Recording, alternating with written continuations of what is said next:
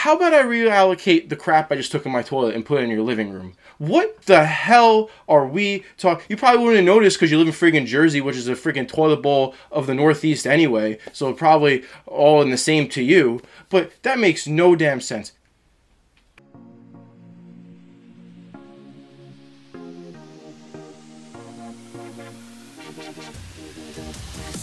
You're listening to the Brookdale Boys podcast with host Keith Napolitano and James Galassi.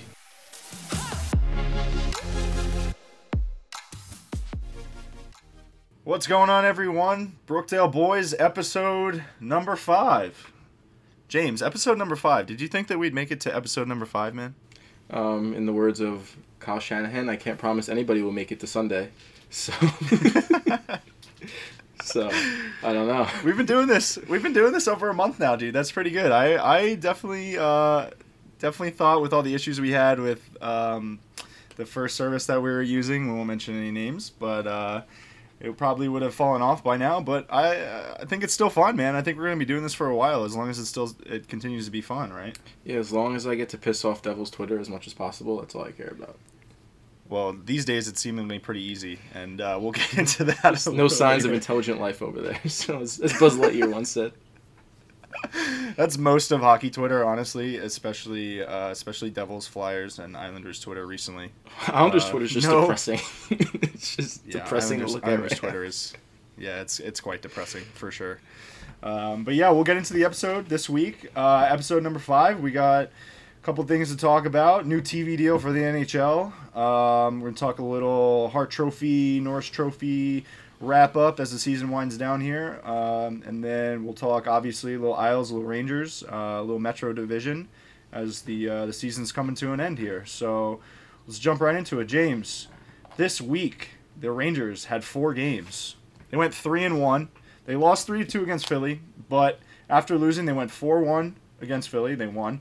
They played the Buffalo Sabres twice. They won six to three, and then tonight they won four to one or three to one. Excuse me. So the Rangers are three and one their last four, sitting right now right outside that uh, fourth playoff spot with 56 points, and I think today was their 50th game played. So they got six games left on the season. Talk to me a little bit about the uh, the Rangers, James. How you feeling right now? So, uh, pretty good, honestly. I don't, as much as we'll talk about it and all that, I don't think that they really have a real shot at the playoffs. It's minuscule at best. But just having this team in this playoff hunt, it's good for the guys. It's fun to watch. This is the best case scenario, you know. I get to watch fun, meaningful hockey, watch the young guys play well, and, you know, just look forward to the future. Some things I did notice over this week that one loss to Philly, I mean, I think the Rangers just took maybe a hundred thousand penalties that game. They just were really just taking every penalty they possibly could. They just looked sloppy after the first, and you know happens. After that though, they've been playing well. Uh, Zibanejad, gotta call him out. I mean, just think of the effects of COVID. Like Jayson Tatum, he uses an inhaler before every game now. He says he's in his young twenties because of COVID, and he never had to use an inhaler before any game before that. Zibanejad, his first 15 games had one goal and two assists for four for a .2 points per game.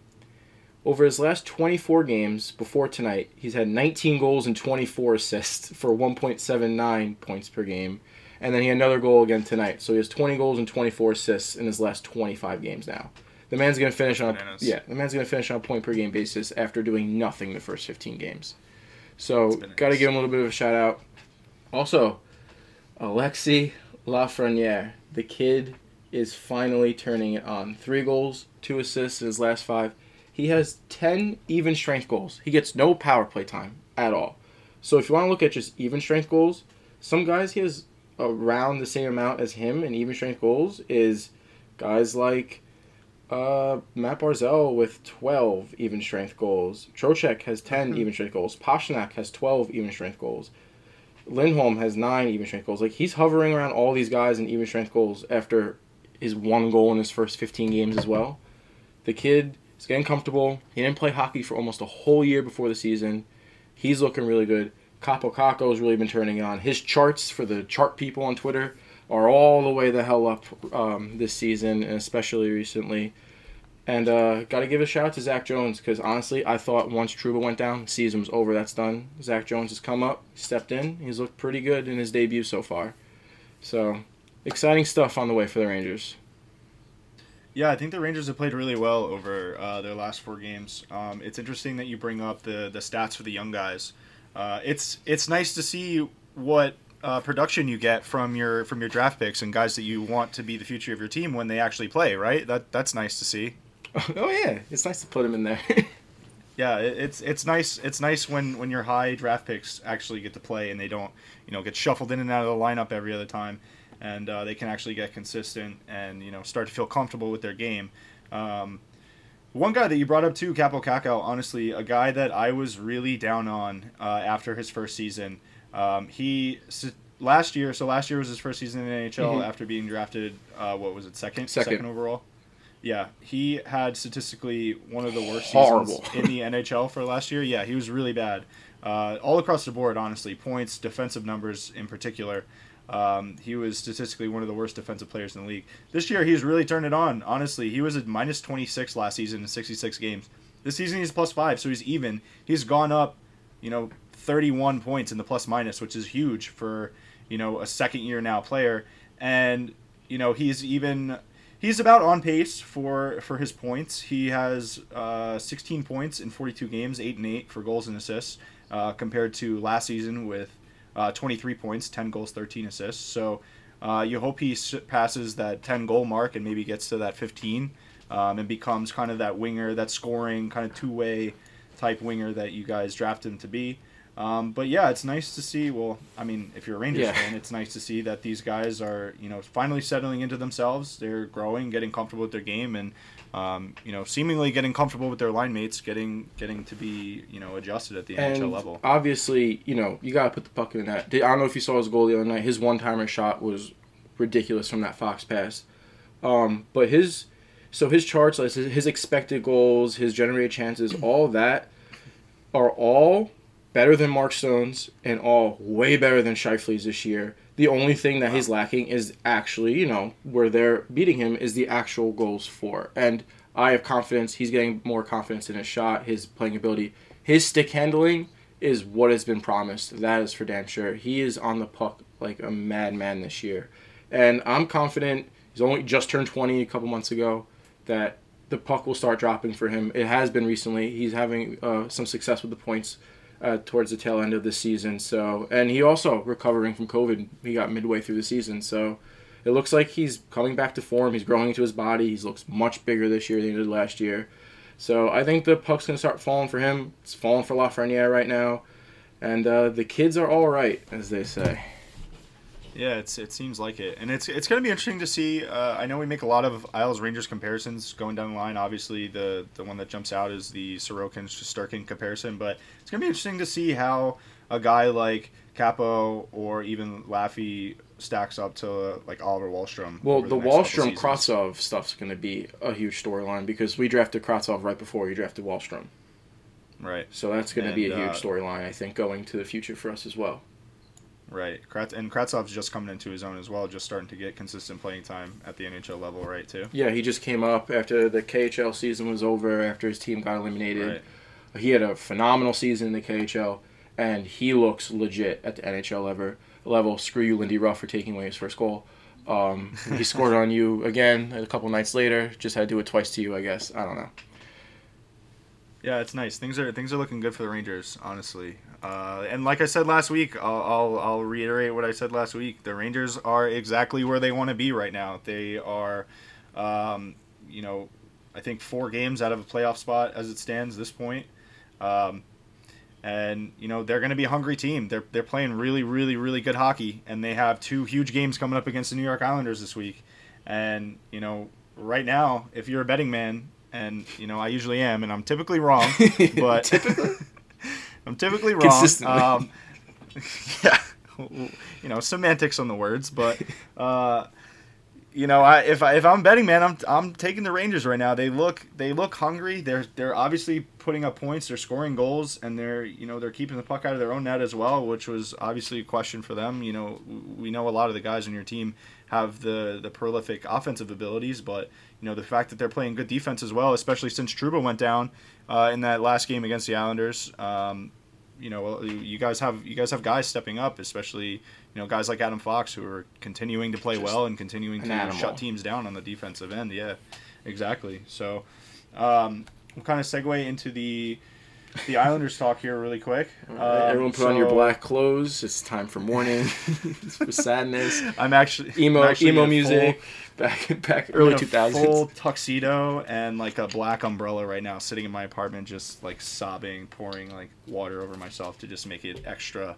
extra dramatic because uh, this week was not good for the New York Islanders. We went uh, 0 2 and 1 uh, in our three game series against the Washington Capitals. Uh, currently, the Islanders sit 63 points um, in that third third place spot in the division. 49 game 49 games played after uh, after tonight's regulation loss against the Caps. It was not a good week, James. Not a good week for the New York Islanders. Um, and honestly, it has not been uh, a good last 10 games for the Islanders, really, uh, since acquiring Kyle Palmieri and Travis Zajac. They just have not looked good. The team has uh, one regulation win in their last 10. In their last 10, they're 4 5 and 1. And I believe over that time pan, over that time span, uh, within that 10 game span, the Islanders are averaging 1.8 goals per game. 1.8. Uh, let me say that number for you one more time. I don't think you heard me. One one point eight goals per game in ten 1. games, James. Point eight points per game, and that includes a six good? goal game against the Rangers. And that includes a six goal game against the Rangers. Is that, is that good? I I, I don't That's know. It doesn't pretty, seem to be I mean, good. No, you you guys have one goal or less in seven of your last eleven games. uh, the the production is just not coming for the Islanders right now. Um, we've been shut out three games as well in the last ten. Um, and honestly, it just the for me, I think the biggest thing, and I think for most Islanders fans, just looking at Islanders Twitter, um, the biggest thing for us right now, I think, is just the lineup decisions. Honestly, the lineup decisions are incredibly perplexing. Um, why we continue to do the things that we do and continue to play certain players who just clearly aren't producing and clearly aren't meshing well with the guys who are on their line it, it's it it's not turning into the production that we need. Obviously, um, we sat Oliver Wahlstrom for the last three games. He came back in today against the Caps, um, and he looked pretty good. He was getting pucks to the net. There was a particular uh, four on three late into the game where Wahlstrom was the only guy who actually got a puck on net, while the rest of the team was kind of just standing around watching, um, which has been kind of the the story of the Islanders for the last three games. Um, but yeah, like like I said, the the lineup decisions and the uh, ice time for certain players for me, I think is the big issue. Um, going into those last three games, if we just take a quick look, Matt Barzal in the six three loss to the Capitals had 15 minutes of ice time. James. Travis Zajac played over 17 minutes. Josh Bailey played 18 minutes. Bro, Zajac's worth the first round pick. Come on. Anthony Beauvillier also played 18 minutes. I don't understand how you're playing a guy like Travis Zajac almost two full minutes more in a game where you obviously need goals, and in, for a team who's been starving for goals, you sit our best or most dynamic offensive player for a dude who realistically is a third to fourth line center who n- really never has been much for offense, honestly. Um, it's incredibly frustrating to see the ice time discrepancies. Um, I'm pretty sure over the last three games against the Capitals, Matt Barzal has consistently played less ice, less has had less ice time than Josh Bailey. And I, I just I, I, I don't I don't get it. We we watch Josh Bailey every night sit on the power play, you know, down on the end line in the corner with the puck and just kind of sit there and sit there and sit there and then eventually he makes a bad turnover or you know we just don't do anything and the, the time runs out. Um, it, it really really doesn't make a lot of sense why a guy like Josh Bailey or Travis Zajac is getting more ice time than Matt Barzal. Um, also, too, the production just isn't coming from anybody else. Like I said, and I mentioned this in earlier podcasts, the Islanders are going to need to be consistent. We're going to need production from, you know, the top down from our lineup. We're, we're not getting it. I, I, I mentioned that Barzal isn't getting the ice time, and maybe this is kind of a reason why. He hasn't had a goal in 11 games. Um, Kyle Palmieri, the guy we traded for, first round pick to the new Jersey Devils, two points since acquiring him on April, April 8th. One goal, one assist. Um, he's practically been invisible. Granted, I mean, maybe it has something to do with him, you know, being shuffled up and down the line, playing third line minutes essentially. Um, but the the production is just not coming, not coming from guys. Um, really, really up and down the line. Like I said, the Islanders have uh, been averaging 1.8 goals, less than two goals a game over their last 10, and really, it's just it's not going to get it done come playoff time. And right now, you know, with the the Rangers playing as well as they are, it's going to be interesting to see these next two games. Uh, yeah. I mean, one, I don't get the whole. Barzal, is he just benching Barzal because he doesn't like his effort or the turnovers that he's been having lately? Like, why? What is up with the Barzal thing? I don't know, honestly. And we've seen this from Barry Trotz multiple times where he benches. He will specifically, I feel like he specifically targets Matt Barzal. I don't know if he wants more out of him or is trying to motivate him. But we saw it a lot last season where if Barzal would take a penalty or if he would make a turnover, he'd basically sit for the next five minutes. He'd miss a shift, and Brock Nelson would probably move up on the line with Lee and Eberle. This year, he's done it multiple times where he sat Barzal for, for a shift, and Pageau or now Travis Zajac apparently move, will move up and play on that first line with insert left winger here, Leo Komarov and Jordan Eberle. Um, so I, I really just don't know. It's something we've seen consistently from Barry Trotz. He kind of is doing the like the Tortorella thing where he's I guess trying to like teach a guy a lesson, but it, uh, for me, a team that is starved for goals and just isn't playing as well as they should be, like we've seen them play, doesn't make a lot of sense. Doesn't make a lot of sense to bench bench a guy like Matt Barzal. I, ju- I just think like not to you know no coach is perfect, and I think Trotz is one of the best in the league, but sometimes you just gotta let your offense open it up, sacrifice a little bit of the defense, and let these guys just open up and go, because Barzal needs his game needs to be open. He's he makes phenomenal plays. He needs some open ice, some aggressive play from his other other um, his wingers, or if he's a winger, then his other line mates or whatever. So I, I don't really get why the whole hold Barzal back, why bench him, why there's like you guys need goals. I get Wahlstrom's young, he's gonna make mistakes. Just let him go out there and make some mistakes. Like you guys need some kind of offense. And also, uh, just a real quick question um, is Varlamov alive? yeah, so outside of the offensive woes, uh, today against the Washington Capitals, the Islanders take the ice and uh, their backup goaltender Semyon Varlamov, or excuse me, their supposedly backup goaltender for tonight, Sorokin, I think was always slated to start. Um, but yeah, Varlamov was MIA today. Uh, nobody has any idea where he is. Zero clue. He's not on the COVID list. Um, I basically scoured Twitter to see if anybody had any information about where he could have been. Was he captured by Russian agents? Did Vladimir Putin come in and you know take his family hostage? Putin heard the slander, man. Putin heard Putin, the slander. Putin apparently. Uh, Panarin's too I, too too safe now. He has his whole house surrounded by by his private army, and uh, he's like, all right, well, I gotta go after some somebody else. And Varlamov was right for the taking, I guess.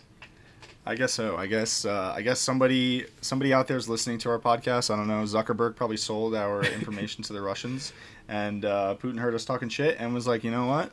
All right, you want to you want to play this game? We'll see. We'll see what happens. Um, I guess silver lining if Vladimir Putin's going to take one of our Russian goalies, he can have Varlamov over Sorokin. Uh, but still, not for yeah, a playoff it's, run. It's kind of yeah, definitely not for a playoff run. Um, but yeah, we, we have no idea, no clue where Varlamov is. I don't think he's injured.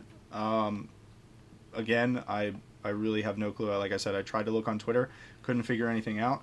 Um, but yeah, Cory Schneider was backing us up today, so you know, just another uh, old devil for us to kind of have on the team to do nothing. That's great. Yeah. So uh, leading into that, how frustrating is it to watch that Taylor Hall goal tonight? Because that goal was awesome, and just the way ever since he's got out of Buffalo, all of a sudden, Taylor Hall's back. Yeah, you're talking about the goal where uh, he absolutely nugged on, I think, Brendan Dumoulin. Crosby and Crosby just, too. Oh, was it Crosby as yeah. well? Oh, okay, yeah. the, the one where he just completely nugged on one of the best players in the NHL uh, by just doing a toe drag around him, putting the puck between the defender's legs, and then going top shelf. Yeah, I yeah. mean, it was gorgeous. It was a great, great goal. Um, it's incredibly frustrating to answer your question. In- incredibly frustrating, uh, to say the least, especially considering what we gave up um, and what we talked about in previous episodes with the the value that we probably could have gotten Hall for, considering what they got, uh, what what uh, Boston sent Buffalo in return for him. Uh, yeah, it's it's really frustrating to see him, you know, do as well as he's doing, and to see the guys that we traded for not do as well uh, as we thought they would. Um, I'll say I'm a little guilty. I like I, I will put my hand up. I did want Palmieri over Taylor Hall at the time. It did seem like the uh, the smart move, quote unquote. I I will defend you. It was due to what you thought the price would be for both of them, and then the Palmieri trade ended up costing more than the Hall trade. Yeah, absolutely. Yeah, which I mean, it just like like I had said before, it seemed it seemed like a pretty classic Lou Lamoriello move, and you know, right now it's just it's not panning out. I mean, we saw it last year with the Pageau trade. The Islanders went into a slump as soon as they traded for Pageau. They didn't get a regulation or they didn't get a win until the season picked back up after the COVID delay in the playoffs. Uh, they had to wait. I mean, what was it like four months to get their first win with Pageau on the team? So, I mean, I, I don't know what is it going to take for for the Islanders to start playing well after a trade deadline. I, I, I don't understand what happens when uh, when the trade deadline rolls around and the Islanders decide, all right, we're not playing hockey anymore. We're, we're just going to stop scoring goals. New guy on the team. Welcome welcome to the club, bud. You need to donate your ACL to Anders Lee. I would honestly, I really would if I could. Uh, I know he probably wouldn't take it because my knees are incredibly weak. um, but that those Division three lacrosse knees probably aren't as strong as professional ice hockey players. But hey, I mean, whatever would help, honestly. It's uh, it's gonna be interesting these next few games. Obviously, like I was saying, I don't think the Rangers make it, but there will be some very very fun Islanders Ranger games coming up. Thursday night's the first one, so the Rangers are five games five points behind the Islanders with two games left against you. But you guys have one game in hand in general. But regardless, those two games are obviously huge.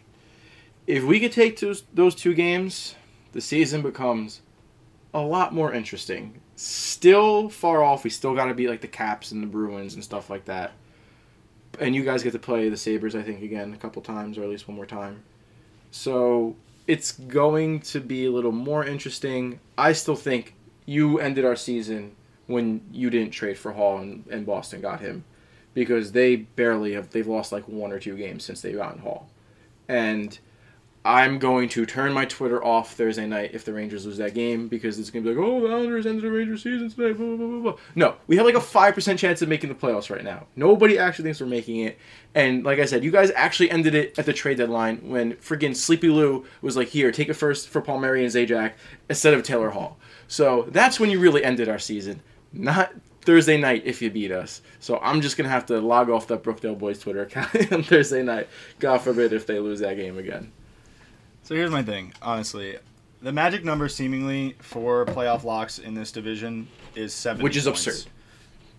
Uh, yeah, incredibly absurd. Considering uh, there's what three other teams I think in the West Division who have already clinched. Um, I think the the Hurricanes as well clinched uh, in Hurricanes clinched with 69 already. Yeah which is which is actually hilarious. I want to talk about that really quick because I love when uh, when like official team Twitter accounts or just like official Twitter accounts in general with like huge clout and following and like actual responsibility tweet like funny things. So I don't know if you saw, but the uh, the Hurricanes Twitter tweeted something to the effect of like when you clinch a playoff spot with 69 points and then they put like the Leonardo DiCaprio yeah. uh, like Great Gatsby meme on yeah, there. that was hilarious. So I just I just thought that was pretty funny that they uh, they actually did that. Um, but yeah, so seemingly to get back to it, seemingly the magic number for the playoff spot in this division is 70 points, right?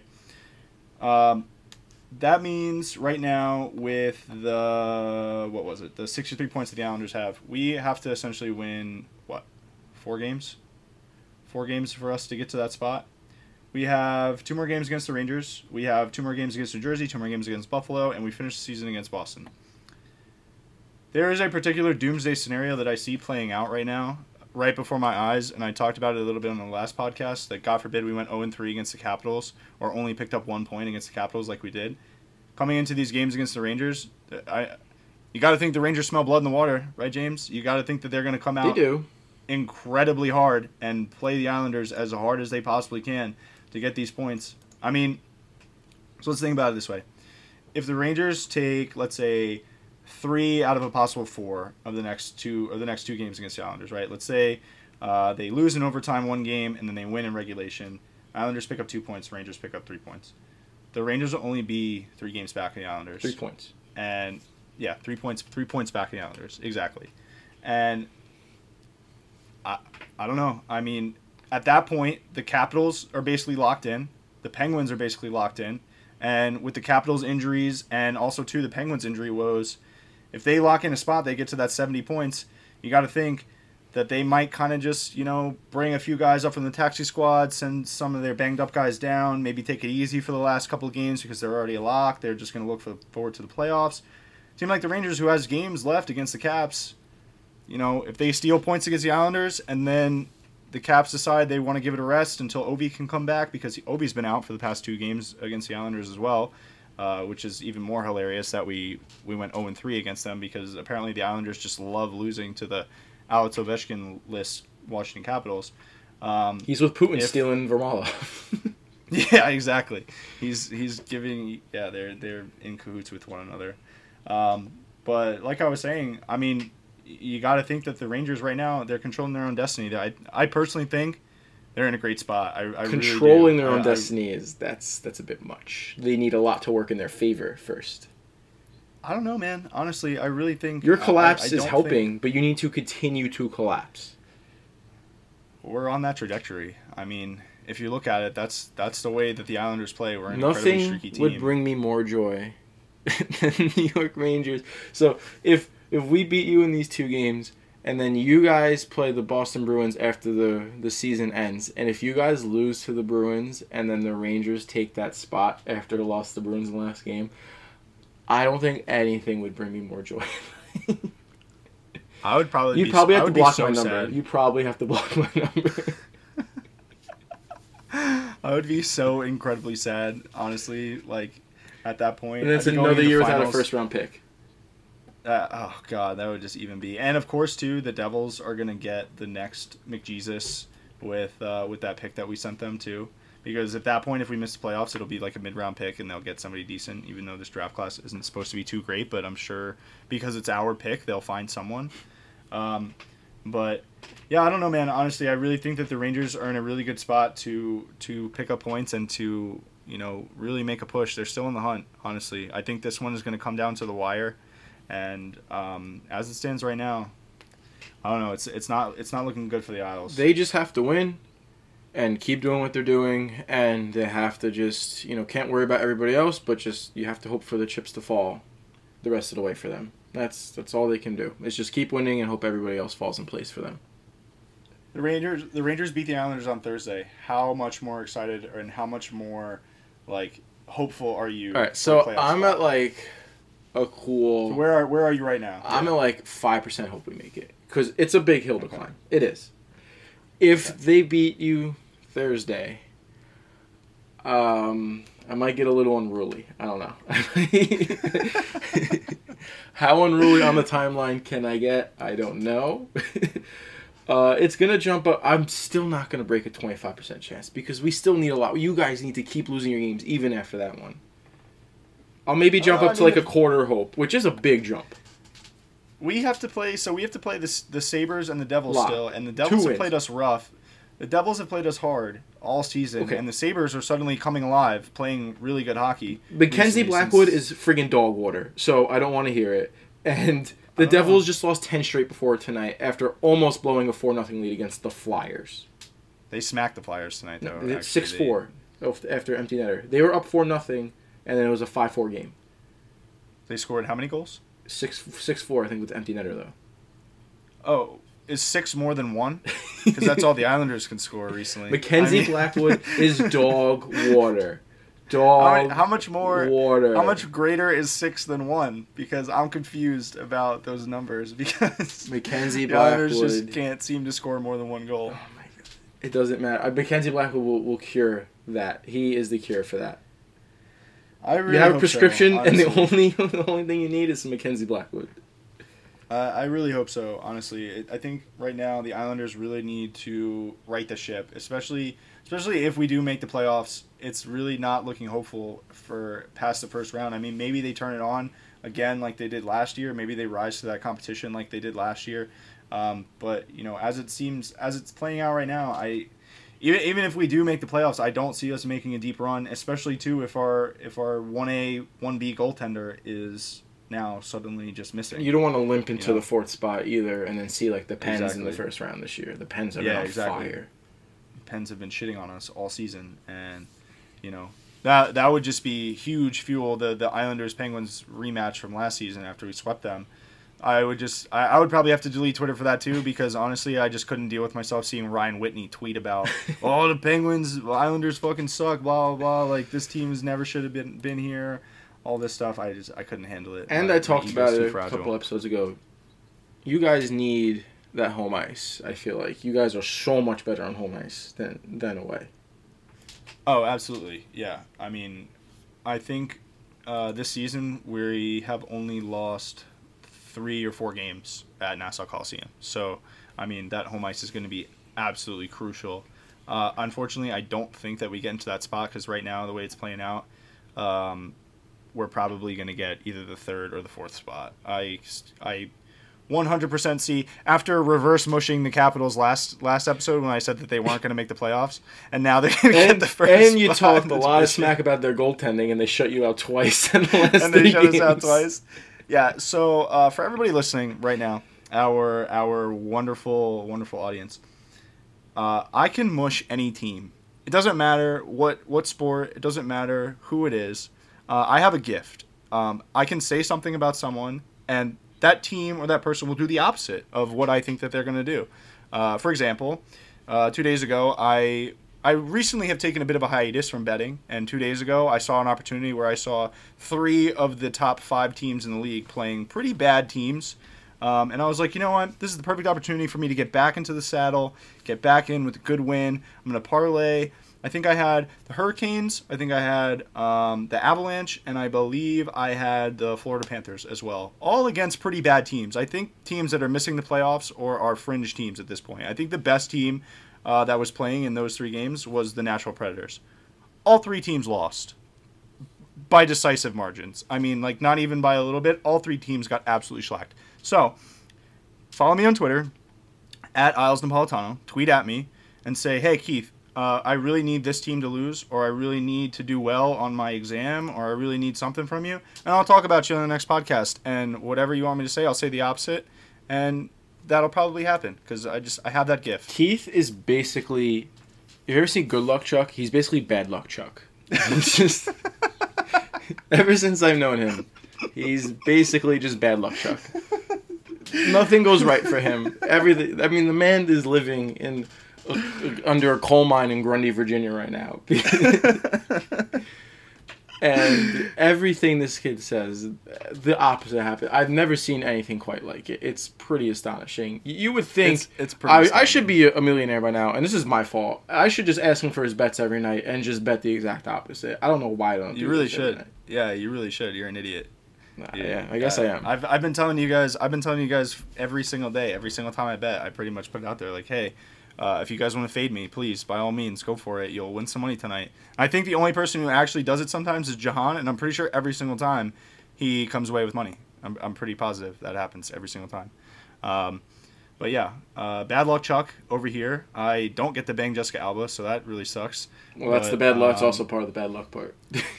Yeah, exactly. So, uh, yeah, like I said, uh, anything you guys want from me, just let me know. Follow me on Twitter. Send me, uh, send me a DM. Send me a tweet, and yeah, I'll give you the reverse mush because that is just that's my gift. Um, but yeah, so that's pretty much a wrap up of the division. Like we said, uh, the Caps and the Penguins are essentially locked at this point. I would say the Bruins pretty much are a lock as well. Um, they do sit in that fourth spot with 62 points in 48 games. Their next four, however, are against the Sabres and Devils. So, I mean, realistically, they're going to probably pick up those points. And if they don't get to the magic number 70, they get close enough to be to be a lock as well. So, uh, it's really coming down to the wire between the Islanders and the Rangers. I think these next two games are going to be extremely extremely pivotal to uh, what actually happens in the in the playoff race. And yeah, I would say I'm looking forward to it, but as of late, I don't think I am. Um, it will be nice to actually watch the games though, because I haven't been able to because of the blackouts, which uh, I guess is a good segue to transition into the new uh, NHL TV deal that just came out. Um, so after the season, uh, apparently the NHL signed a seven-year deal worth uh, 225 million dollars per year with ESPN for primary coverage of the NHL. Uh, today, it was reported that they signed with a secondary partner of uh, what was it, Turner? Turner, yeah, and TNT, yeah. Yeah, Turner, who owns TNT and all of its subsidiaries. So I believe the deal involves TNT, uh, HBO Max, and TBS. So not only will games be played on ESPN Plus after this year, but they'll also be broadcast and covered on TNT, HBO Max, and TBS. What do you think about that, James? What do you think that does for the league? I think anything that gets the NHL away from NBC is phenomenal. I mean, one, why are games blacked out? When that's how how to not grow a sport. Blackout games in the middle of a pandemic where basically nobody can go to the games. Especially you're in Virginia right now. How could you go to an Islanders game? How could like Right. I, I, exactly. I don't get it. Your games are always blocked out and blacked out. Right. Um, and then as I I will praise whatever higher being there is the day I don't have to listen to Pierre, Pierre McGuire talk about hockey. I hope they do not hire him. I hope he's just fired into the sun. Did you hear what he said the other day? I think he was talking about Ron O'Reilly, and his analysis was, "Yeah, he's a hockey player." Oh, Oh, solid. okay, sweet, Solid, solid analysis right there. Sweet. LeBron. All right, Love thank it. you. And um, and we mentioned this before. NHL struggles growing their sport, but if you can get Stephen A. Max on first take, and if you can get Shaq, Ernie, any of those guys talking about hockey, it would be hilarious. It, maybe they even bring in some Snoop Dogg to do some stuff because he likes hockey and he does some hockey uh, commentary type stuff. Like he's in NHL, I think Chell twenty, pretty randomly. Um, Yeah, I, that's actually really interesting that you say that. Uh, he was in NHL 21. He uh, Snoop Dogg is a pretty big hockey fan. Yeah, so just that let him roll up a cool bunch of blunts and talk about the Kings. Who cares? Like, yeah, like especially Exactly. HBO Max adult content. Let's go. I mean, let it. It's going to be better for the game no matter what because it can't be worse. That's pretty much my Yeah, no. of it. I totally agree, honestly. And uh, personally, I'm super excited that TNT picked this up. I know that they were. Apparently, there were reports um, out on Twitter. At least I saw from uh, NRD, one of our like really good uh, sources that we kind of follow and trust pretty well. He put out that I think at the last second, the NHL pivoted from a deal with Fox and went with Turner Sports and TNT um, instead of instead of going with Fox. Um, and honestly, I'm, I'm really excited that they're they're with TNT. Um, I think they do a really good job of uh, broadcasting and kind of growing uh, basketball. They they keep it light. They keep people interested. Honestly, like for me, I'm not a huge basketball fan. I'm a pretty casual basketball fan. Um, but I, I find it incredibly entertaining what they do with Shaq and Chuck. Like I, I find myself honestly sometimes going down like a YouTube rabbit hole of just like They're hilarious. Shaq and Chuck just just fucking around exactly in in the booth doing their post game analysis or pre game analysis of the NBA games. I don't I don't even care really about the NBA games. I'm just there to see the the analysis just because those guys are just so fun to watch. You know, Shaqtin' a Fool is hysterical. Um, so I, I'm really excited for that. I think TNT is going to do a really good job. It's also good too because instead of going with Fox, Fox has all these other sports that they have to broadcast and the NHL would have to compete with. TNT really only covers the NBA. It's their sole their sole sports partner. So um, I think that they'll be able to focus more resources onto you know broadcasting, covering, growing the NHL. And honestly, too, like you were saying, if they could bring in a guy like Snoop Dogg, I think that would be incredible. Um, I saw reports too as well that they could possibly bring in guys like Ryan Whitney, Paul Bissonnette to kind of run a similar type lighter. Yeah, missed the net. Excuse me. Uh, to run kind of a similar type lighter, you know, more fun type pre or post game or some kind of analysis show for the NHL. I think I think that that would do wonders for the sport. Honestly, like I said before, even casual fans like me, I, I am sure there's there's got to be people that just tune in to watch Shaq and Chuck fuck around I- because it's just it's hysterical. I believe that they mentioned that they're going to have basically the same production from the T- NBA on TNT. So I think it's gonna be like the same guys kind of running it, gonna have the same tone to it. So obviously, like we were talking about, that's phenomenal.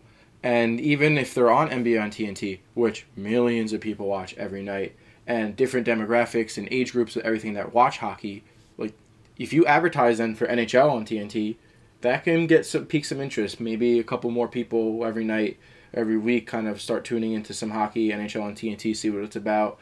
You know, bring in like you said some of these bigger guys. Have Chuck or Shaq do maybe one night on it. I'm sure they'll bring a whole hell of a lot of people. That'll be all over Twitter. That'll be all over the oldies on Facebook. That'll be all over Instagram. Like that would just be everywhere, and it would just help grow the game and grow the game, get more money, and then maybe NHL, I don't know, pay your employees their full salary finally because we're signing new TV deals for millions and millions and millions of dollars. That, that might be an idea. But yeah, grow the game, increase the salary cap. Let's go. Yeah, absolutely. And I think too, maybe even a trickle down effect as well from this. If we start to see, um, you know, the broadcasting, the coverage of the NHL get a little bit lighter, get a little bit more fun, you know, maybe it trickles down to the players and the coaches as well. You know, the NHL and hockey has been kind of a stuffy, old head type sport, kind of like baseball a little bit, where Oh, yeah. like a lot of the guys are stuck in their ways. You know what I mean? Like you, you always see the coaches behind the bench, and especially during the interviews, they're always given the like stereotypical like, oh, you gotta play hard, you gotta dump the puck in, and get in uh, on the forecheck, and blah blah blah blah, and all that kind of bullshit. You know, maybe we start to see the coaches and the players get a little bit more light, a little bit more fun with the game, and you know, like you said, that definitely that definitely bodes well for the NHL and growing the game. And I think you know, personally, I'm I'm very excited that TNT picked this up. I'm um, I think I think And- it's going to be do really really good things for the maybe people will know other players other than Ovechkin and Crosby. Like, there's plenty of players that are marketable. McDavid's going to be a tough one. He's kind of like Zuckerberg on that, that plays hockey. um, but like apparently guys like Lafreniere, who's a budding superstar, obviously, he's apparently a crazy ass. He's hilarious. He's just fun loving and likes to just joke around and do a lot of bunch of stuff. And other guys are like, and guys like Panarin, who's apparently fun loving, but nobody knows about. I'm sure there's guys on the Islanders that you know that couldn't be marketed well and all around the league, but nobody knows anybody other than Ovechkin, Crosby, Lundqvist. That's it. Right. Yeah. Exactly. Uh, I definitely think I definitely think the TNT will do a good job with that as well. They do a good job in the NBA right now, kind of marketing their players and getting people out there. Granted, there are a lot less players in the NBA compared to the NHL. Um, but like I said, even a casual fan like me, I know most of the guys um, in the NBA just because I tune in to see, you know, the the fuckery of the the post game pre game coverage essentially. Um, but you were saying you were saying a guy like Connor McDavid is going to be hard to market, James. He is. I disagree. The dude is absolutely electric. He's And I guess we can we can we can segue into talking about talking about um, some Hart Trophy talk and what I have titled on the uh, agenda here as the McJesus talk because honestly, the dude is the god of the NHL right now. Uh, he has. So let's just talk about his stats really quick. So this season, and I and I saw it really quick before I give out his stats. Basically, uh, the Hart Trophy is McDavid's. I don't think that uh, there's I'm any not de- debate no. there's zero debate about the Hart Trophy going to anybody else. Uh, if someone tries to say that Auston Matthews deserves the Hart Trophy over Connor McDavid, we're gonna fight. I mean, you come here. Uh, I'll give you my address. We'll just square up in the streets, like because it just doesn't make any sense. Connor McDavid in 46 games this season, James, he has 28 goals, 53 assists for 81 total points, and is a plus 20 on the season in 46 games. James, 46 games. That's a 145 point pace in a regular season of 82 games. 145 point pace. That is absolutely absurd. He's shooting just shy, his shooting percentage this season just just shy of 17%.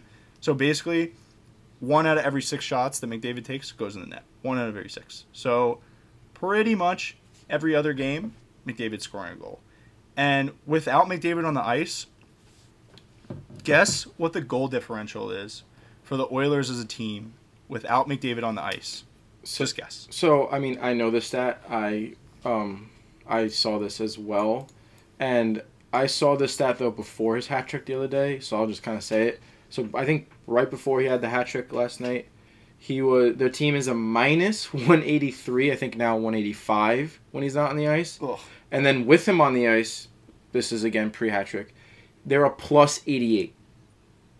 Crazy. How do they not get him some Abs- depth at the deadline? Absolutely insane. They they had no cap space. They were the same thing like every other do team. the They had no do. cap space. yeah, I guess I guess that's true. You could just you could just send Leon Draisaitl or Nugent Hopkins to the uh, to the fake LTIR and then just like reactivate them. Give him a Uh, hangnail and yeah, it's- LITR him. It's it's absolutely staggering how just incredible McDavid has been this season. Honestly, uh, I know I, I coined the uh, Soro King last season, but I'm also going to coin uh, Connor McJesus Um, on on this podcast. Keith today. Mush, right Uh-huh. after you coined Soro King, he had his absolute blunder of like six goals against He- with, like a He bounced he bounced back today. He did, but right he after the day today. you coined Soro King, he had a horrible. am I'm I'm really sorry, Connor McDavid, Connor McJesus, excuse me, but uh, Oh. yeah, we we I mean the guy is just insane. Honestly, we're we're talking about um, we're talking about uh, freedom of religion in in uh, constitutional law right now uh, to kind of wrap up the semester, and we're talking about like the establishment clause, separation of church and state, that kind of stuff. Uh, if a team or if the government decides that they want to make the official religion of the United States the Church of Connor McJesus, I'm down. Fuck the establishment clause. Fuck everything. The Church of Connor McJesus, I'm all in. That that I'm, I'm all about it. Shout out Judge Dotson, my constitutional law professor. You're the goat. Really appreciate you listening to the podcast last week. But yeah, sorry. Uh, if you give us a hypothetical where the Church of Connor McJesus is uh, in play, uh, I'm gonna have to I'm gonna have to disagree, and I'm gonna have to say screw the establishment clause. um, if you're the Edmonton Oilers, please um, hide Connor McDavid right now. Uh, he's he's about to actually be, be crucified or something. Something horrible is coming his way. wrap that man up in some bubble wrap. I don't know what's happening, but uh, yeah, I mean, oh man, something. Please protect that man. He's about to come down with the black plague. Um, no, I mean, my analysis of Connor McDavid. Uh, he's a hockey player. There you go. I could be Pierre McGuire. There you go. There you go. Nice. Look at no, you. I, I mean You're he's just it. ridiculous, and I'm pretty sure even um, Gretzky said that what he's doing is harder than what I did when I did it.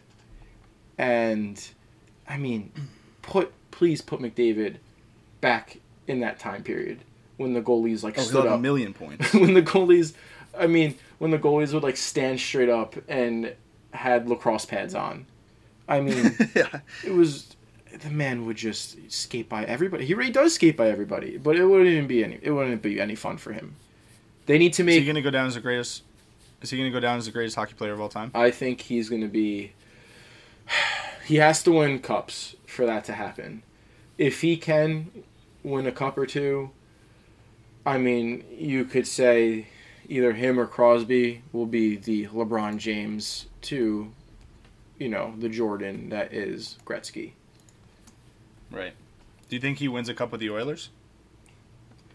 I think they need to get him somebody else to help him other than Draisaitl. I mean, they, Yeah. the the team. I mean, they need defense. They need scoring outside of him and Draisaitl. It's he it's signed an eight He signed an eight-year deal in 2018. Do you think it takes him eight years to get off the Oilers and to go somewhere I think if they can get a salary cap jump from the TV deal within the next few years, hopefully, then if they could surround him with that after that, then I think he wins a cup. He's good enough to carry a team. Don't get me wrong, but in the NHL playoffs, it's going to take more than him, no matter how good he is. Like he's going to need somebody around him. yeah, definitely, definitely. I mean, they have they have Draisaitl. What about you? What about you? Do you think he wins one? On Edmonton? Uh, I, I definitely agree with you. I don't think that they have the depth on their team. I mean, their team is. Uh, we, we, we already said it. Their goal differential without him on the ice is minus one eighty five. it's fucking it's fucking atrocious. Like, uh, is literally nobody else scoring on this team? Like, I don't understand. Literally zero other people on this team are scoring, and they It's have the dudes like they. Ha- I I mean, they have like Nugent Hopkins. I'm not really sure about like how deep their forward pool is. They have Puliarvi, who apparently was He's doing that, a little he better doesn't this have that many season. points though. Yeah, but I mean, I heard he was doing better. But like, geez, dude, you you don't have to do anything when this guy, when McDavid is out there running in circles around people. Like the rest of the team has to be exhausted. Like a, a minus one eighty five. That's that's horrific. That's horrific. Somebody's got to help this man. Uh, I mean, like you said, maybe they get um, after the salary cap gets raised, maybe they bring in some help. They bring in some winger help. They bring in some defensive help. Um, but I don't know. Currently, as the team stands, I don't think that they win the Stanley Cup this year. Um, No, I don't know. I think I think they'll be competitive. Don't get me wrong. I think that they they come out. they probably get out of the. North. Yeah, I, I think so too. I think that they I think that they are better than the Maple Leafs personally. Um, No But- personal, no personal vendettas in there at all. right? no, not at all. But yeah, uh, essentially, that's uh, that's Connor McDavid. That's that's talking Connor McDavid. He's amazing. The Oilers uh, really are not supporting him, um, and free free Connor McDavid. Send him to Long Island, and we would love having Send him. to Manhattan. Mm, no, let's not do that. We have a nice new arena right down the street from your house. It'll just be nice, nice, nice new place for him to come and you know bring bring the dynasty back. Uh, but And get benched when he little makes a turnover. Yeah, we're not going to talk about that. Uh, so we'll move on really quick too. So we talked about Hart Trophy. Uh, one thing that keeps kind of coming up, James, and something I know that you're incredibly frustrated and passionate about is uh, the Norris Trophy talk. I know you've talked ad nauseum about your guy Adam Fox, and rightfully so. He's having a fantastic season, arguably the best defenseman in the league this year if you just look at his numbers. Um, but still, these old heads. Uh, apparently, Victor Hedman is the favorite to win the Norris this year. What do you think about that? I think that's an embarrassment to hockey. Honestly, it's it's getting to a point where it's almost just comical at this point. And let me just pull up the tweet that was tweeted yes, uh, I think last the game last game against the Sabres, the same night that my boy Fox had three more assists. Um, let's see what was tweeted. NHL Watcher, who I actually like, I have a lot of respect for as uh, an NHL Twitter account. This was just a rare bad tweet. And he said, Is Hedman pretty much a lock for the Norris, or is that jumping the gun? And I had to respond with Adam Fox had three assists that night. He leads all defensemen in points and assists. He has about triple the amount of takeaways as Hedman does. He has over 20 more block shots than Hedman. He has a plus minus of about 23 to Hedman's 4, and on a much worse team, mind you. And on the ice, so with Adam Fox on the ice, on 5v5, the Rangers have a 61% goals for expected. Without him, they're a 50% goals for. Victor Hedman, with him on the ice, the Lightning are 49% goals for, and him off the ice, they jump up 10% to 59% goals for. And then on top of that, he's not even playing the top competition. Uh, Jay Fresh, who I love his hockey count, he's a great analytics guy. He put up a quadrant, um, a quadrant graph, and he shows and he talks about how no defenseman that plays Hedman's minutes, which is about 25 minutes a game, to Fox's 24, so they're right next to each other, plays easier competition than him. He's all the way on the right for minutes played, and then well below the axis for competition he's playing. The top pairing is the McDonagh pairing, not the Hedman pairing anymore. I don't know what more needs to be said. He beats him in every statistical category. The eye test definitely shows that Adam Fox deserves it as well. I mean, you've seen the highlights, you've seen him play. I shove highlights in your face constantly. I I don't know what more needs to be said. All Lightning fans say, "Oh, you're not watching the game." Okay, how many Ranger games have you watched? What are you talking about? We can all see that they're both talented players, but he just shouldn't win it this year. I don't know what else needs to be done. I don't know what else Fox needs to do other than people saying he needs to make the playoffs. Regular regular season, Rangers are a wild card team in the playoffs. Any other division, they're in a playoff. They're a playoff team, and in much easier divisions, mind you. They're in the hardest division in a playoff race right there. I don't know what else he needs to do. And also, he's not a quarterback. He's not like one player in the NBA that can carry a team. He's one defenseman on the second now youngest team in the league. I don't know what they expect from him to carry the Rangers in the hardest division to a playoff spot. That's now the criteria. They're running out of things to say. Yeah, I totally agree. I mean, yeah, I totally. So I totally agree with you, dude. Honestly, um, I mean, if you look at the if you look at the numbers right now, just speaking of defensemen as a whole, I mean, Adam Fox is right on the top of literally everybody in the league as far as points goes. Uh, plus minus is there as well. Time on the ice, the things you mentioned um, with him playing on the Rangers team, it's arguably uh, you know a lot worse than the Tampa Bay Lightning. Uh, but you know, for me, I look at a guy as well um, who's on this list. He's actually fourth on the list right now in points. A guy like Shea Theodore who is 24, 25 years old. He's playing uh, for the Vegas Golden Knights, so obviously a really good team. Um, but you know he's kind of overshadowed by um, the the big offseason acquisition that they went out and got Alex Pietrangelo.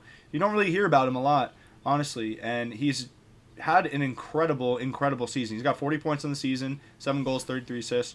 Uh, he's a plus 26, so I think he actually leads all defensemen in plus minus on the season. I think he actually is only below uh, Alec Martinez, who is a plus 28 on the season, but uh, he actually plays on the same team, and he might have he might even actually play on the same line as uh, Shea Theodore. Um, but a guy like Shea Theodore, who's playing on a good team like Vegas, he's got the points, he's got the defensive stats, he plays 23 minutes a game, so I mean he's on that top pair for, for them. He's playing he's playing big minutes. I, I think a guy like Shea Theodore should be talked about a little bit more. Honestly, move away from these guys, and not to take anything away from Victor Hedman. He's obviously a fantastic defenseman, but I mean, when other younger guys, Shea, Shea Theodore's 25, Adam Fox is 22, when other younger guys are having better seasons, more productive seasons, both offensively and defensively, when it comes to a trophy or an award like the Norris Trophy, I really think that, that guys like Adam Fox, Shea Theodore, you know, even uh, I got Dougie Hamilton, yeah, absolutely. Um, Tyson Barrie, even Jacob Chychrun on the Arizona Coyotes has been absolutely fantastic for them recently. We talked about them on the last podcast how bad their defensive numbers have been. Jacob Chychrun has been literally holding that defense down by himself. Um, I mean, if you watch some of the highlights of their team, he's he's scoring goals. He has 16 goals in the season. I think he leads all defensemen in goals uh, on the season this year.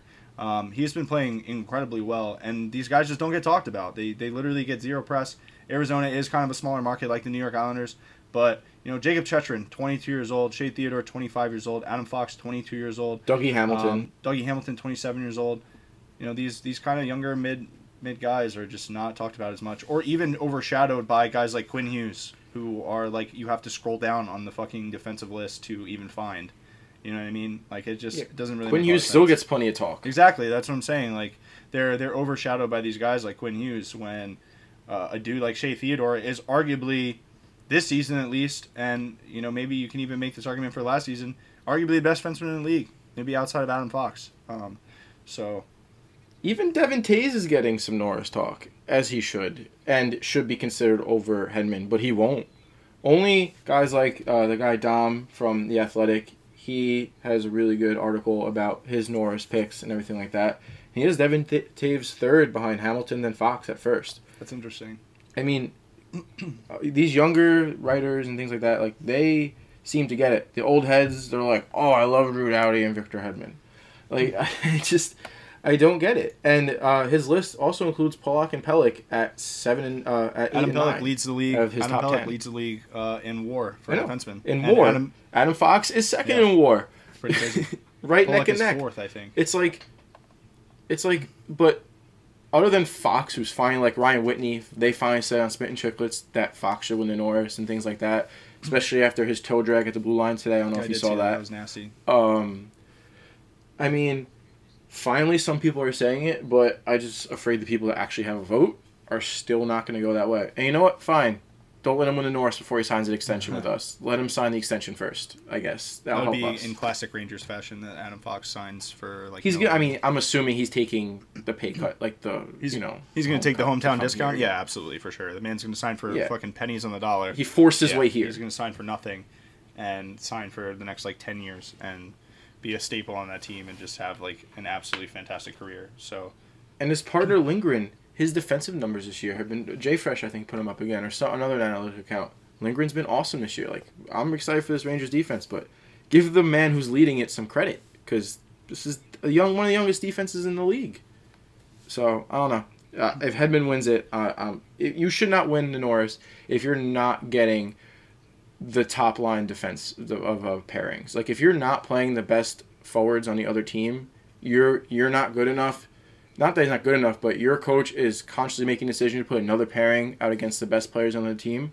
That should say something. Yeah, you I totally agree, hundred percent, honestly. And I think too, uh, I think one thing too that also the uh, the new TV deal will do as well. Like I was kind of saying before with that trickle down effect. I think honestly, the new TV deal, if they do it right, they'll bring the exposure to these younger guys. And I think when it comes to these awards, like the Hart Trophy, the Norris, things like that, it won't just be about like the uh, like the rookie, whatever. What is the what is the rookie trophy? Um, Jeez, the Calder? No, the Calder is the uh, is it the Calder? No, the Calder is the uh, the the AHL. Is it the Calder? No, Keith, it's the Calder. That'd be another stroke. Yeah, it is a Calder. Yeah, you're right. Jesus. yeah. Uh, uh, what are you They won't just be talking about the Calder for these younger guys. They'll be talking about these more prestigious awards like the Selke, uh, the Norris, and the Hart. Um, probably not the Hart actually, because I think McDavid's just going to run away with it every year. But um, you know, who knows? But all right, um, yeah, we've had a pretty good episode. James, you want to end on a little uh, rant or rave? I know you have something pretty interesting to talk about here. Yeah, and I'm gonna need, you know, I'll go, you know, B Rabbit acapella. I, more than two minutes, you can cut the beat. How about I I don't just let you do your thing? Um, and uh, just I, let me- I kind of okay. ranted about the Islanders a little bit earlier, and I used a lot of my talking points. So why don't we just talk about what you have to talk about in your rant, and then we'll uh, we'll the show. Okay, so I briefly mentioned Islander, uh, not Islanders Twitter, Devils Twitter. I mean, seems to have just a plethora of people experiencing, you know, brain bleeds and whatnot. CJ Totoro at CJT Devil. He is a Devils Twitter guy and writer, whatever the hell he is. He's not really important he tweeted writing a piece about how the Devils rebuild is going better than the Rangers. Pray for my mentions. I I pray for your mental capacity and your IQ, sir. I mean, in what world are are we talking? Are, are we? Is he serious? That the De- the Devils, who have been rebuilding since about 2012, 13, after the they beat the Rangers in that one series uh, in four to two, they've made the playoffs once since that 2012-2013 season. Once they have been perpetual bottom of the league, straight garbage. I mean, Mackenzie Blackwood, I mentioned, he is absolute dog water this year. He is garbage. My dead grandmother can move across the crease better than he can these days. I mean, the man cannot stop a puck. And then, okay, so he says that. I really don't. Do I really need to get into that? How the Rangers rebuild is obviously going much better than the Devils rebuild. Who the Devils are can be overtaken by the Sabres any game now, and the Rangers are fighting for a playoff spot in this incredibly, um, incredibly competitive division. No, I don't really have to go into it too much because I think we all can see what we're talking about here. The only talking point he has is that they have two young centers and the Rangers aren't building down the middle, even though we have Zibanejad and Strome, who, by the way, Ryan Strome has more points this year than Raul O'Reilly, uh, Tavares, Pavelski, Pastrnak, Brayden Point, Ovechkin, Vander. He has more points. Bergeron. He has more points than all of these guys this year. Barzal. So I don't want to hear anything about your young centers. Whatever. The Rangers have very good centers, and they're probably going to bring in Eichel or somebody else with all the cap space they have. So that's the only argument they have is down the middle. I digress. Then we move on to so I tweet about him, and then some legitimate, somewhat legitimate account, I guess, right? Uh, Devil's account tweets back at us saying that the Rangers didn't really rebuild, and they he says, well, also be fair, the Rangers never rebuilt. The Rangers traded Ryan McDonagh, who's their captain, Rick Nash, Derek Stepan, Brassard, J.T. Miller, Grabner, Zuccarello, Nick Holden, Staal, and Ryan Graves. They also bought out Hank and Girardi, and I'm probably they traded Shea as well. All these guys for prospects and picks. All these guys basically in the same year, if not the same year, only the next year after that. And then, so I don't know how you can say we completely sold the farm. We wrote a letter to our fans, and then he comes back and says, "You mean the same year you paid eleven and a half million dollars for a free agent, This isn't re. This is reallocating money at best. How about I reallocate the crap I just took in my toilet and put it in your living room? What the hell are we talking? You probably wouldn't notice because you live in friggin' Jersey, which is a friggin' toilet bowl of the Northeast anyway. So probably all in the same to you. But that makes no damn sense. Yeah, we paid for a free agent with the money that we cleared up. Is that not allowed during a rebuild? It's not my fault that the Devils, with their cap space, spent $9 million on the shell of PK Subban, who is absolute, also dog water. I mean, I just don't get it. These people, Keith, they have the right to vote. And honestly, it's kind of alarming. Like, forget anything else to determine how you should vote. You should see this tweet. If you agree with it, check yes. If you agree with it, check no. If you check yes, your rights are taken away. You're not allowed to vote in any election in this country, any local election in your town, just because, God forbid, what you're going to do to this place. I mean, I just don't understand the stupidity. You can't sign a free agent in the rebuild? Isn't that the point of freeing up the money? Is to sign people with it and rebuild around them? I, I, I again, I don't get it. Devil's Twitter. I get it. You're down bad. You lost four in a row to us. You lost ten in a row uh, in general. You guys are absolute garbage. You've been rebuilding forever. Poverty franchise. You're nine million dollar defenseman doing backflips in bikinis on Instagram.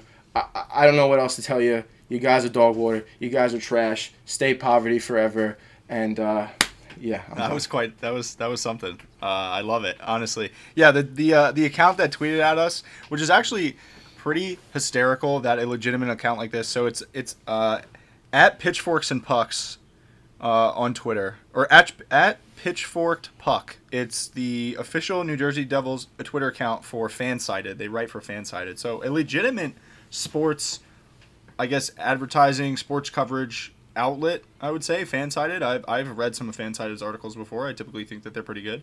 Um, but yeah, the fact that he tweets at us and you know, us kind of being who we are, we're pretty low low class here. We kind of just got our start here in the hockey. Hey, I am not. We're, we're pretty low class on the hockey influencer world tier list here, James, compared to a quote unquote legitimate writer for a legitimate outlet. Uh, but yeah, the fact that he tweets at us and says, "Oh, uh, you you use your free agent money to actually sign somebody. Yeah, that makes no fucking sense at all, dude. Like that is the whole entire point of having money is to sign. You people. should try yeah, it. Exactly. Well, they did try it. They tried it with should, PK Subban. They tried it with PK Subban, and we see how that worked out.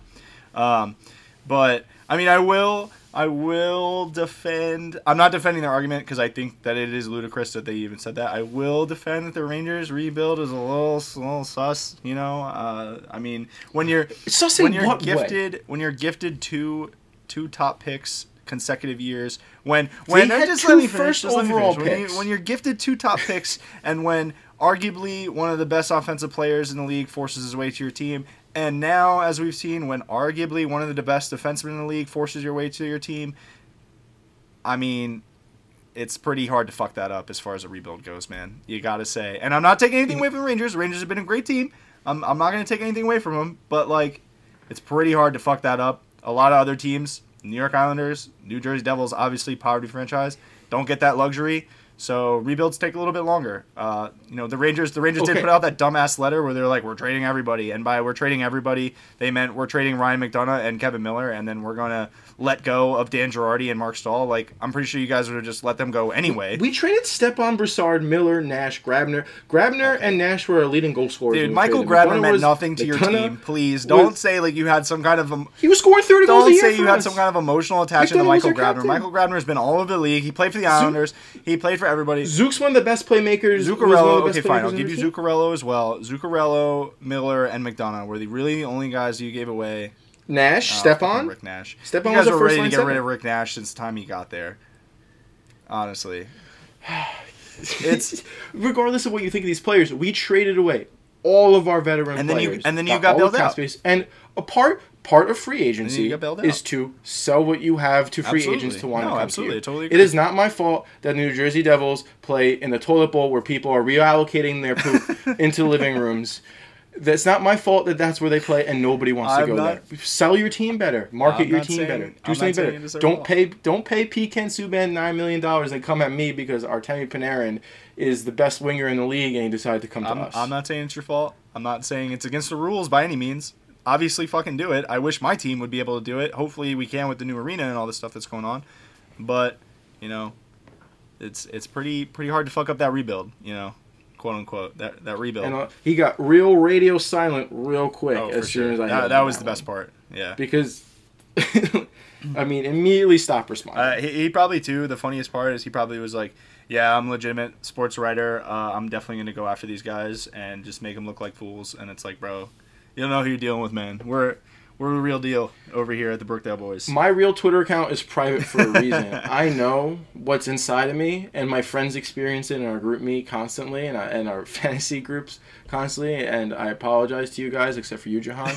um, but but now I have a public one with with the with the podcast one, and I still have to reel myself in because I know what I'm capable of. But don't come at me stupid.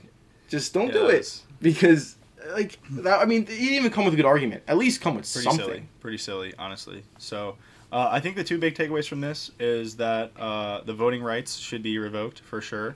Uh, Judge Mhm. Dotson, if you're listening, voting rights question. Uh, if you vote for the New Jersey Devils rebuild, uh, put that on there, and then the establishment clause when it comes to the Church of Connor McJesus. Um, all both both are very good questions for our final exam uh, if you're out there. Um, but yeah, great great show. Uh, anything else to close on, James? Um, you know, we got no flyer slander in here, and that's okay because I am full full back in my Devils hating mode. I mean, the Devils rivalry with the Rangers hasn't been alive for years because again, they've been absolute garbage, bottom of the barrel in the slums. Just nobody cares about them. Nobody thinks about them. But now they want to come back. I don't know why, but they're trying. So your whole organization is horrible. Blackwood is terrible. Hughes is a crybaby. Nico Hischier um, has is has more injury problems than Aaron Judge. I mean, what more can we say? Just stay at the bottom. Know when to speak up. Speak when you're spoken to, and please, please do not vote in any future elections. You guys heard it here first. Thanks for listening.